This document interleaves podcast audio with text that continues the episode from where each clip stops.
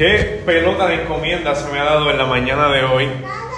Eh, pero eso me lo busqué yo, el pastor nos dio a escoger. Eh, nos dio una serie de bosquejos que él mismo hizo de acuerdo a, a, la palabra de Dios y a la Biblia de la Nueva de las Américas. Y nosotros nos negamos a escoger. Así que hoy se me ha dado una encomienda sumamente difícil. Eh, que el Señor me ayude, que el Señor me ayude empecé el jueves el sermón, terminé a las 9 y 50 de la mañana de hoy. Palabras tales como conocimiento de su voluntad en toda sabiduría, comprensión espiritual, eh, potencia de su gloria, toda perseverancia, paciencia, herencia de los santos en luz. ¿Qué, es eso? ¿Qué está diciendo Pablo aquí? ¿Qué está diciendo él? Así que si usted no entendió algo en la mañana de hoy, yo tampoco entendí mucho pero que el Señor me ayude a poder exponer este sermón, que ciertamente eh, no es culpa de nosotros, es culpa del apóstol Pablo, que es muy profundo. Si yo hubiese sabido esto, se lo hubiese dado a alguien más profundo, como Gustavo, este Adi, alguien así, pero yo eh, voy a hacer el mejor intento posible por llevar el sermón en la mañana de hoy. Acompáñame, ya lo acabamos de leer, pero acompáñame en Colosenses capítulo 1, versículos 9 al 12, en la Biblia, la nueva versión de, las Américas. Dice así la palabra del Señor. Por esta razón también nosotros, desde el día que lo supimos, no hemos cesado de orar por ustedes, pidiendo que sean llenos del conocimiento de su voluntad, en toda sabiduría y comprensión espiritual, para que anden como es digno del Señor, haciendo en todo lo que le agrada dando fruto en toda buena obra y creciendo en el conocimiento de Dios. Rogamos que ustedes sean fortalecidos con todo poder, según la potencia de su gloria, para obtener toda perseverancia y paciencia, con gozo dando gracias al Padre que nos ha capacitado para compartir la herencia de los santos en luz. Amén y amén. Eterno Dios y Padre Celestial, en esta hora, Padre, encomendamos este sermón a ti, Señor amado, a tu voluntad, a tu voluntad. Que seas tú, Señor amado, por medio de este siervo, Padre, que sean tus palabras y no las mías. Que sean tus pensamientos y no mis pensamientos, Señor. Oh Padre, yo te pido en esta hora, Señor, yo te suplico en esta hora que cada hermano que se encuentre aquí presente, Señor, que tu iglesia y que todo aquel que nos puede escuchar por medio de las redes sociales, Dios, pueda entender lo que la mañana de hoy se va a poder estar exponiendo, Dios. Que tú seas iluminándolos así como me has iluminado a mí, Señor. Que tú seas dando luz, Señor amado, así como tú también nos has dado luz a todos nosotros, Dios. Hoy en esta hora, Padre, sé tú trayendo a todo aquel que está muerto a la vida, Señor, a todo aquel que está a oscuridad, Señor amado, para que también, al igual que nosotros, puedan ser parte de esta herencia de los santos en luz, Señor. Oh Padre, que esta oración de Pablo, de este prisionero, Dios, sea de gran ayuda y de gran bendición a nuestras vidas, Dios. Oh, porque te lo rogamos en el nombre de Jesús, amén. Y amén. He titulado el sermón en la mañana de hoy, Oración de un prisionero, oración de un prisionero, y lo he dividido eh, básicamente en dos encabezados. El primero es ser llenos de la voluntad de Dios, el segundo encabezado es anden como es digno. Y mis amados hermanos, siempre es emocionante develar un misterio y mejor aún si somos los primeros en descifrar ese misterio, ¿no? Sientes ese cosquilleo intelectual a escuchar sobre cosas extrañas. El pueblo donde todos desaparecen por las noches. O como acá en Puerto Rico, allá en Lajas, que eh, se inventó, se creó un aeropuerto para los ovnis. El ser humano es muy curioso, amada iglesia. O de momento te encuentras en la autopista y ves un accidente y baja la velocidad a ver qué sucedió. ¿No le ha pasado eso? Me pasó precisamente esta semana y yo decía, pero ¿y este tapón si son las 1, 2 de la tarde? Y cuando sigo más adelante es que había un accidente y era todo el mundo mirando a ver a detalle qué era lo que había sucedido. No importa de qué estemos hablando, puede ser un tema vano un tema profundo, todos queremos saber los detalles, la explicación, los porqués de los asuntos, de las cosas que suceden a nuestro alrededor. Dios nos hizo con mentes hambrientas, por evidencias, por argumentos, con piernas deseosas de explorar a través de diversos terrenos que nos brindan nueva información, ¿no es así?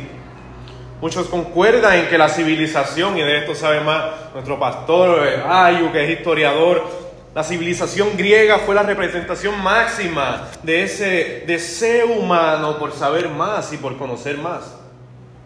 Los filósofos griegos comenzaron a reflexionar sobre temas en los que siguen siendo una referencia. Aún los matemáticos griegos legaron o montaron las bases de la geometría, incluso nuestro sistema educativo posee mucha herencia griega, nuestro sistema educativo está muy influenciado por la herencia griega, esa relación entre el maestro y el discípulo, las disciplinas de la retórica, el razonamiento, entre otras cosas. Los griegos admiraban a los sabios y tenían una diosa que representaba la sabiduría y el conocimiento. ¿Quién era? Atenea.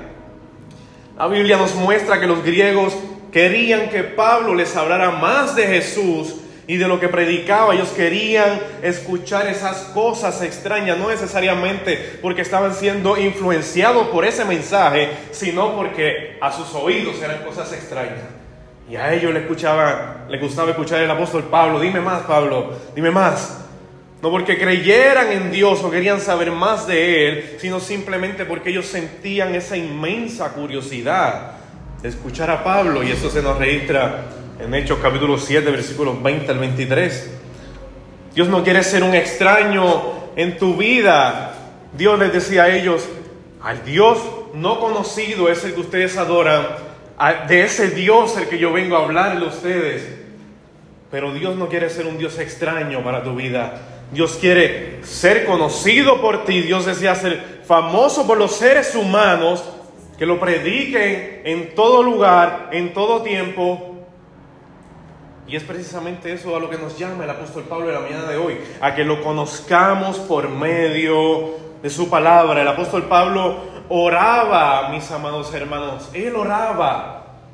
Aparte de todas estas cosas que les he dicho, esta es la mayor lección del pasaje en la mañana de hoy. Él oraba. Al recorrer, al recorrer los textos del pasaje, se ven cómo deben ser nuestras oraciones por nuestras iglesias en el día de hoy. Sin duda alguna, ante estos textos que acabamos de leer, estamos ante un modelo de oración.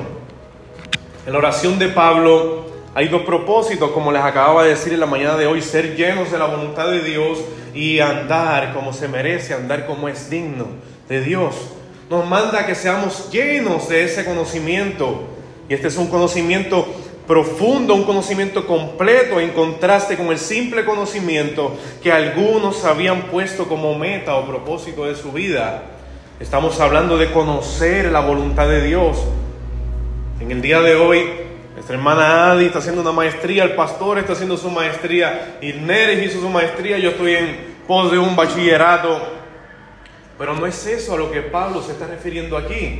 Y sí, eso está muy bien, y sí, eso es legítimo, pero él se refiere a un conocimiento más profundo, el conocimiento de Dios en la faz de Jesucristo, el conocimiento de su voluntad, de qué es lo que Él quiere para nosotros. Dios desea, amada iglesia, que lo conozcamos y que lo conozcamos a profundidad. Esto es más que hablar y pedir a Dios, es que estemos atentos al mensaje que Él tiene para cada uno de nosotros. Por parte, por otra parte, este es un conocimiento que debe estar saturado de sabiduría. Y esta sabiduría se revela en Jesucristo y también en la plena comprensión de Él y su inteligencia. La voluntad de Dios no es algo místico, amada iglesia, o inexplicable, sino algo que puede ser razonado. Todo esto es espiritual, sí, es decir, controlado y guiado por el Espíritu Santo de Dios. No se trata de una sabiduría y comprensión humana, sino que es algo que se origina en el Espíritu Santo de Dios. No es una sabiduría que viene de nosotros, amada iglesia, no es una sabiduría, como dice Santiago, animal, terrenal y diabólica, sino que es una sabiduría que viene de Dios mismo y se origina en Él. Y es dada a nosotros a través de Jesucristo y el Espíritu Santo es quien la va perfeccionando. Dice en el versículo 9, Por esta razón también nosotros, desde el día que lo supimos, no hemos cesado de orar por ustedes, pidiendo que sean llenos del conocimiento de su voluntad en toda sabiduría y comprensión espiritual.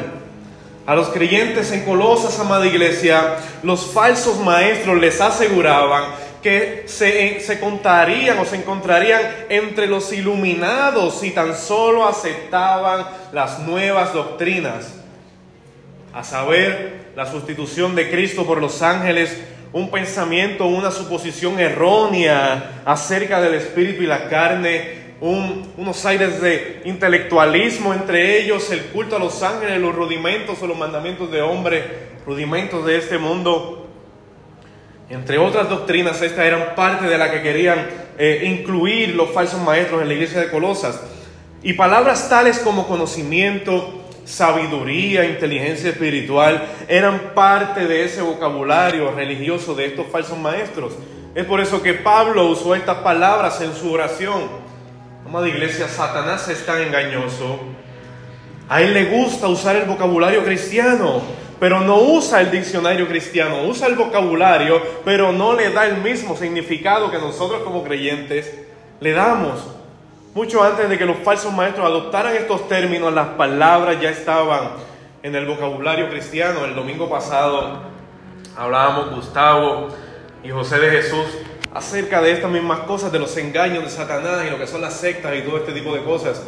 Yo les decía a ellos que a Satanás le encanta usar el 99% de la verdad con un por ciento de mentira, porque así es más fácil engañar, así es más fácil de que tú puedas entrar a X o Y secta. Un poco de levadura leuda toda la masa. 99% de verdad, un por ciento de mentira daña toda esa verdad.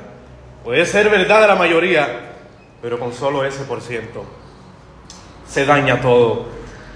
Y la frase del apóstol Pablo que usa por esta razón relaciona la oración a lo que Pablo había escrito en el versículo 6, lo hablamos el domingo pasado, que dice, y conocisteis la gracia de Dios en verdad. Es como si el apóstol Pablo estuviera diciendo, ustedes han conocido la gracia de Dios en verdad, ustedes han creído en el santo evangelio de Jesucristo. No se dejen engañar. Ustedes son creyentes genuinos, no se dejen engañar. El informe que había dado Epafras convenció a Pablo de que esos creyentes verdaderamente conocían a Jesucristo y habían nacido de nuevo. Sin embargo, había mucho más que aprender de Él, había mucho más acerca de Él. Ustedes no necesitan una experiencia espiritual, dice el apóstol Pablo. Lo que necesitan es solo creer en la experiencia que ya han tenido. Cuando una persona nace en la familia de Dios a través de la fe en Jesucristo, nace con todo lo necesario para crecer y madurar. Dice él, no necesitan experiencias externas, no necesitan tener visiones, no necesitan escuchar cosas extrañas Bástense en la sola experiencia de que han creído en Jesucristo por medio de la fe. Y de paso, amada iglesia, es así lo que dice el apóstol Pablo, es la única experiencia que necesitamos para buscarlo a Él en toda sabiduría y todo conocimiento espiritual. No palabras extrañas, no sentir que se te paran los pelos, no. Solamente creer en Él por medio de la fe y que Él te haya regenerado es la única experiencia que necesitamos. ¿Cuántos pueden decir amén? De hecho, este es el tema de los colosenses. En el capítulo 2, versículo 10, se nos menciona el mismo apóstol Pablo, y vosotros estáis completos en Él. No necesitan nada más, nada más. Ni rudimentos de hombres, ni creer en ciertas filosofías, Nada de eso. En Cristo estás completo. Ninguna otra experiencia es necesaria aparte del nuevo nacimiento. Dice Pablo, no busquen algo nuevo. Y advierte a la iglesia diciéndoles, continúen creciendo en lo que ya han recibido desde el principio, su salvación. Y esto no se trata, amada iglesia, de solamente ganar almas para Cristo, sino sobre todo y antes que nada, hacer toda buena obra que Él nos ha encomendado. El creyente genuino que anda como es digno de hacer buenas obras y deja ver que el Espíritu Santo y Jesucristo están obrando en Él. Wow, mis amados hermanos, con solamente nosotros hacer buenas obras, por cuanto ya hemos sido salvados, nosotros estamos dejándole ver al mundo que el Espíritu Santo y Jesucristo habita en cada uno de nosotros. No hace falta alardear mucho de religiosidad con tus obras, porque ya has sido salvado, le dejas ver al mundo que Cristo vive en ti. Tómese la asignación de comparar esta oración de Pablo con las de otras epístolas durante su encarcelamiento en Roma. Yo lo hice en casa y fue muy interesante. En el libro de Efesios 1, versículo 17 al 23, Efesios 3, versículos 14 al 21 y Filipenses 1, versículos 9 al 11, si lo combinamos nos vamos a dar cuenta que el apóstol Pablo ora por aquellos a quienes se dirige que sean enriquecidos en tales cosas como sabiduría, poder, paciencia, longanimidad, gozo, gratitud y amor. Wow, mis amados hermanos. Démonos cuenta que el apóstol Pablo, mientras se está orando por la iglesia de los colosenses, el apóstol Pablo se encuentra preso. Y mientras se encuentra preso, él no está orando por sí mismo.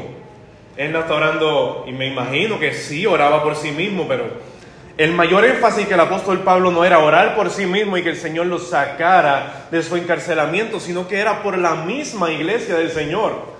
Ahora bien, él tampoco está orando por cosas materiales que, si bien es cierto, es legítimo, si bien es cierto, eh, tener nuestras comunidades es muy satisfactorio, pero el apóstol Pablo no está orando por nada de eso. El apóstol Pablo, como bien yo iba a titular mi sermón hasta hace un día atrás lo iba a titular Ora en grande, porque el apóstol Pablo, si usted se fija, aquí él está orando en grande, conocimiento espiritual, y porque estemos en la herencia de los santos en luz. El apóstol Pablo está orando en grande por sabiduría, por conocimiento, por poder, paciencia, longanimidad y todo este tipo de cosas. Además, Jesucristo es considerado como aquel a través de quienes son derramadas estas gracias sobre el creyente y que la gloria de Dios es reconocida como el máximo propósito de todas las cosas. Lo que hemos hablado en sin número de ocasiones aquí en la iglesia, vivir corandeo. Todo lo que tú hagas, mi amado hermano, mi amada hermana, sea hecho para la gloria de Dios, vivir delante de la presencia de Dios, vivir como que Dios está presente aquí, como que está a tu lado, como que te está mirando frente a frente, como que está escuchando todo lo que tú dices. Una vida completa y enteramente para su gloria. Ahora bien, acabamos de escuchar a Pablo decir y orar, pero añade también que está pidiendo por ellos. Antes había mencionado orar, que es un término más general, pero ahora está pidiendo, que es un término mucho más específico. Pablo está detallando y definiendo una petición. Y sigue diciendo en el versículo 9, pidiendo que sean llenos del conocimiento de su voluntad en toda sabiduría y comprensión espiritual. Aquí está la palabra profunda de la que les había hablado esta mañana, sumamente difícil. En vano trataremos de servir a Dios si no sabemos qué es lo que desea para cada uno de nosotros. Dice en Hechos capítulo 22 versículo 10, y yo dije, ¿qué debo hacer Señor? Y el apóstol y el Señor me dijo, levántate y entra a Damasco, allí se te dirá todo lo que se ha ordenado que hagas. ¿Ven que la voluntad de Dios no es tan fácil de descifrar?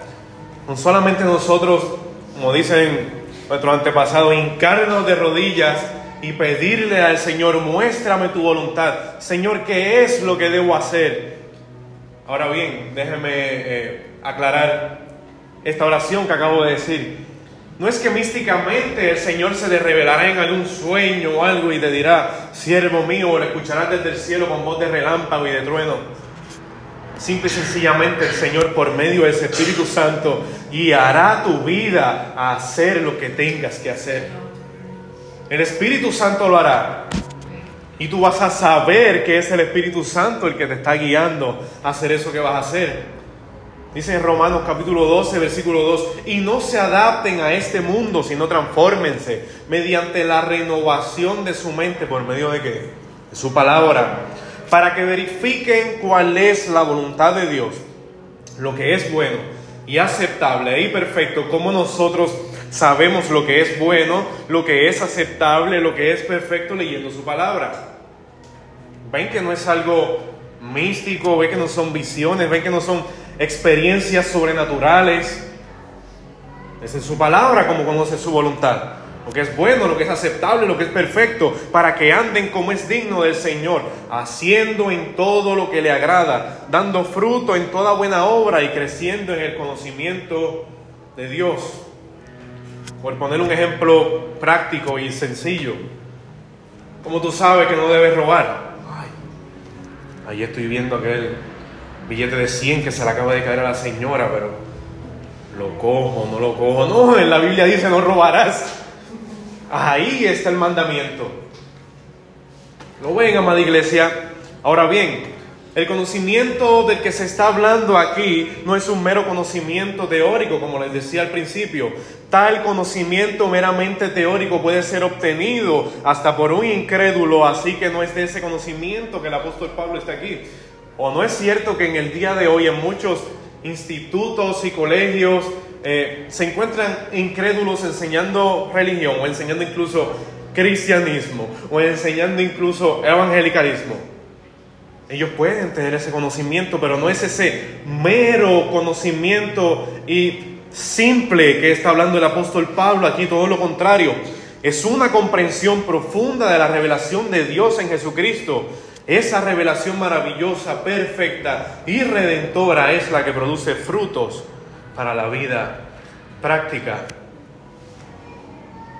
Y mi, amada iglesia, les voy a decir esto, yo sé que estos términos suenan un poco eh, intelectuales, un poco profundos, pero el Señor no nos manda a quedarnos en la simpleza, el Señor nos manda a buscar cada vez más, cada vez más, cada vez más y más Ahora bien, nosotros como iglesia no estamos pidiendo que aquí todos seamos teólogos de renombre o teólogos con títulos, sino que el Señor nos manda que en las capacidades que nosotros tenemos, dentro de nuestros recursos, a buscarle más, a conocerlo más. Y definitivamente el Señor va a compensar tu esfuerzo, amado hermano.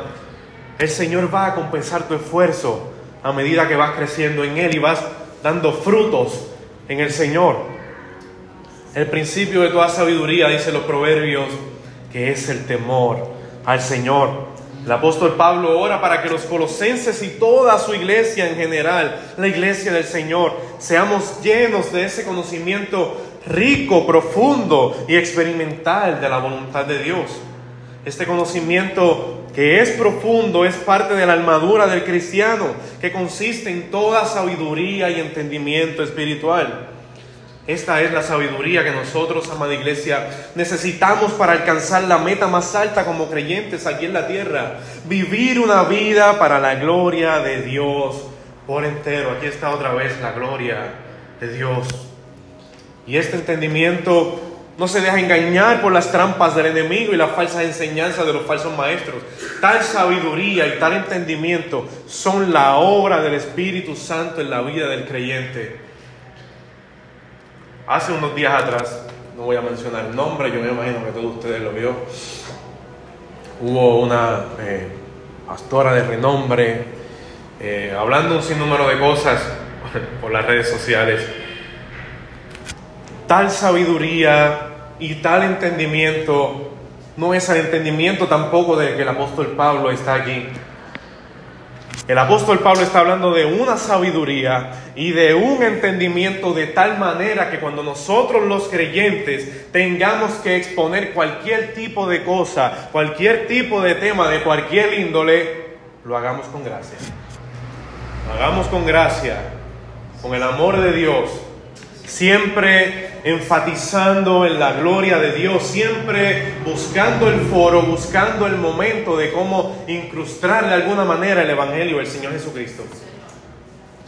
Eso lo hace el verdadero conocimiento de la palabra de Dios un conocimiento profundo de la palabra de Dios, un conocimiento vasto de la palabra de Dios, nos guiará a nosotros conducirnos en privado y en público también. ¿Cuántos pueden decir amén? Eso era todo lo que tenía que decir.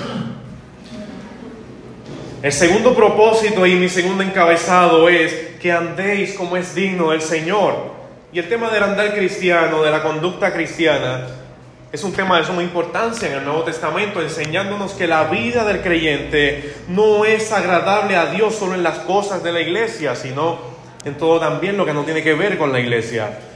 Nuestra vida en forma completa debe serle de agrado a Él. El creyente que anda en la voluntad de Dios lo muestra en su comportamiento, lo muestra en su diario vivir y especialmente fuera de la comunidad cristiana.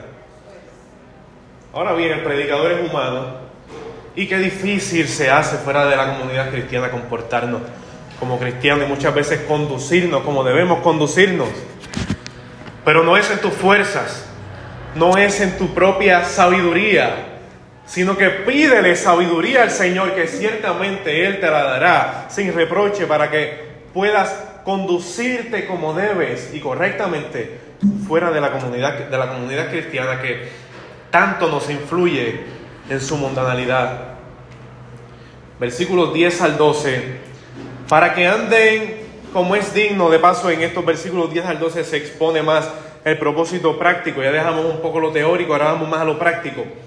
Para que anden como es digno del Señor, haciendo en todo lo que le agrada, dando fruto en toda buena obra y creciendo en el conocimiento de Dios Rogamos que ustedes sean fortalecidos con todo poder, según la potencia de su gloria, para obtener toda perseverancia y paciencia con gozo, dando gracias al Padre que nos ha capacitado para compartir la herencia de los santos en luz. Para que este conocimiento del que nos habla el apóstol Pablo, ¿para qué es este conocimiento? Para que anden como es digno del Señor. No debe haber ningún tipo de indiferencia en esto, al contrario, se agradarán en esto, dice el Salmo 19, que sus preceptos no son gravosos, sino que alegran el corazón. Definitivamente nosotros como creyentes, cuando cumplimos la palabra de Dios, cuando hacemos su voluntad, para nosotros no es molestia, sino que voluntariamente lo hacemos y nuestro corazón se agrada y nuestro corazón se siente en paz con Dios. Y qué bueno es, amado hermano, tú sentirte que no tienes eh, esos roces con el Señor, esa inquietud con el Señor, de que estás en la oscuridad, sino que por cuanto le estás agradando, tu relación con Dios está en paz. Dice, dando fruto en toda buena obra y creciendo en el conocimiento de Dios.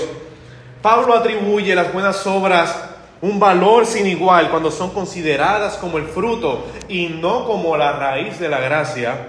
En otras palabras, las buenas obras son consecuencias de esa gracia, no lo que impulsó la gracia.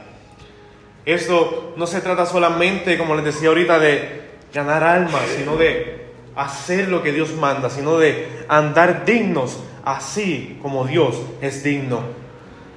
Y de paso, también vamos creciendo en el conocimiento de Dios porque Él tenemos, tenemos una relación personal e íntima con Él. Dice Él, creciendo en el conocimiento de Dios. Y veamos el caso de Job. Job ya conocía a Dios, pero no fue hasta después de un tiempo que él pudo testificar. Y escuche lo que dice en Job 42, 5, 6. Ya él conocía a Dios, pero dice él, He sabido de ti solo de oídas, pero ahora mis ojos te ven. Por eso me retracto y me arrepiento en polvo y ceniza. Ya él conocía a Dios, mi amada iglesia, pero no fue hasta que él tuvo un profundo conocimiento y vasto de Dios que él pudo tener un arrepentimiento más profundo y todo esto debido al conocimiento claro de Dios. Wow. Asimismo pasa también en ocasiones con nosotros, amada iglesia. Todos los que estamos aquí, que hemos creído en el Señor por medio de la fe, conocemos ciertamente al Señor.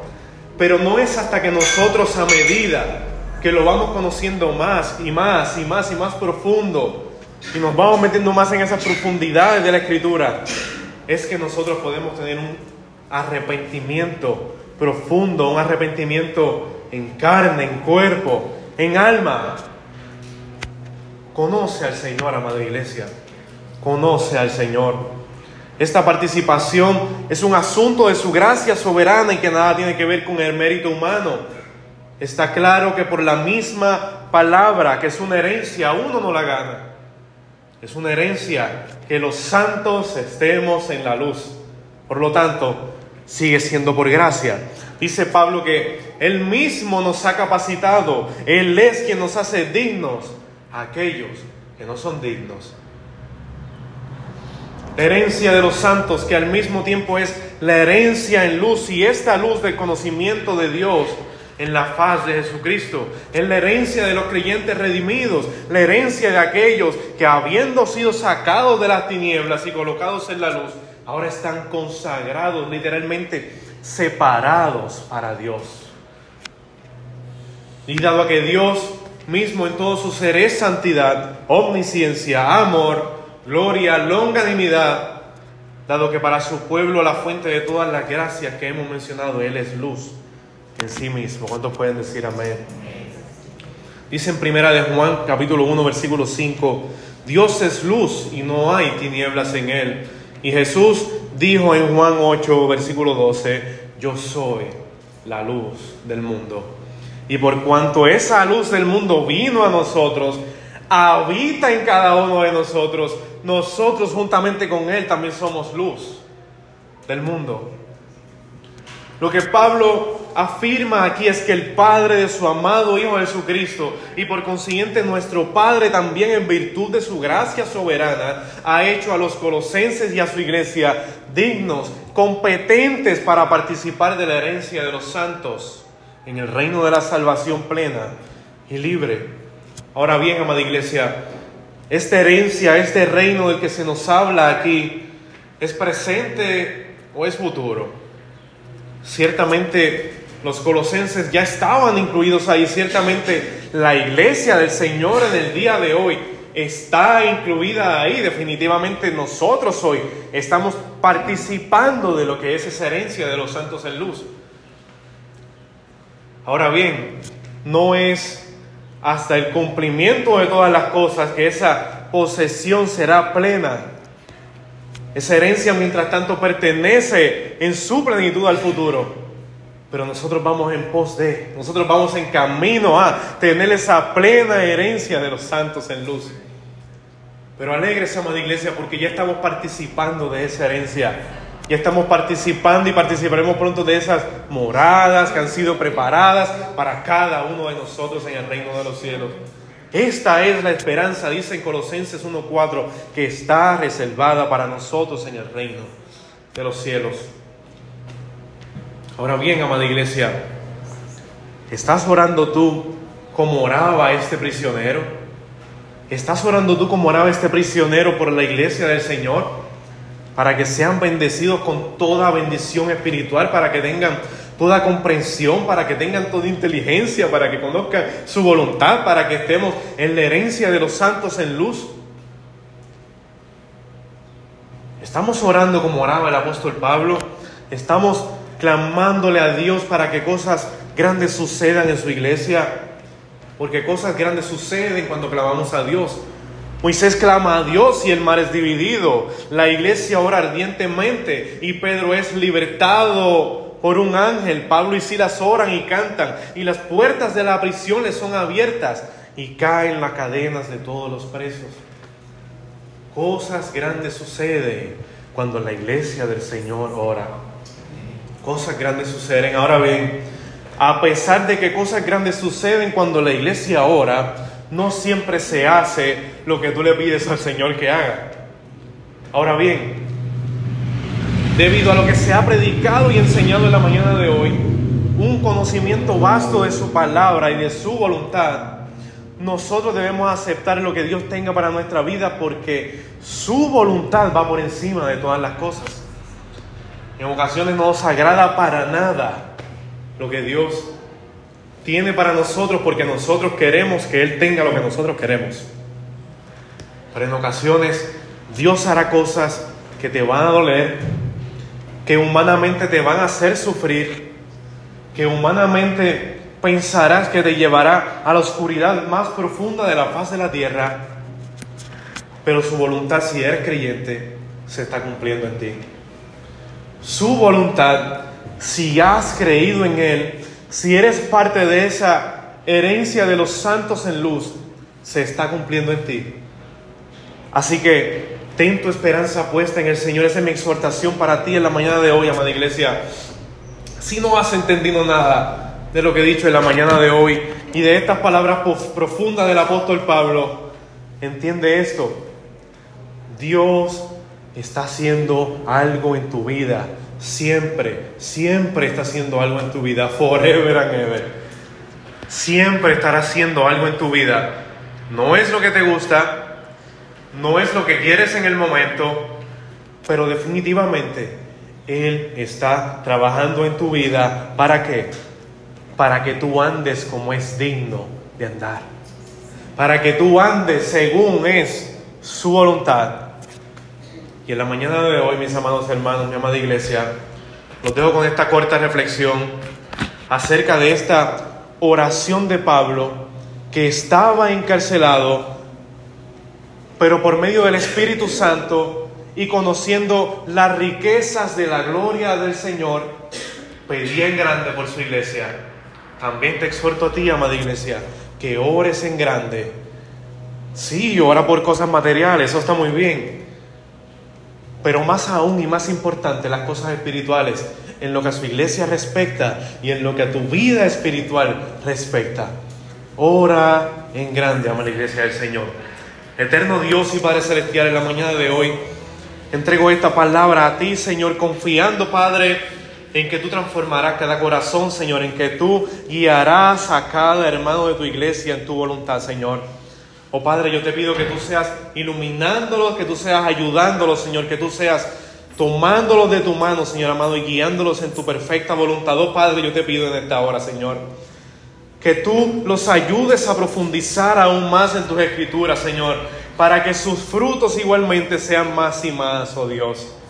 Oh Señor, esta es mi petición para tu iglesia. Al igual que el apóstol Pablo, Señor amado, oramos en esta mañana por comprensión espiritual, Señor amado.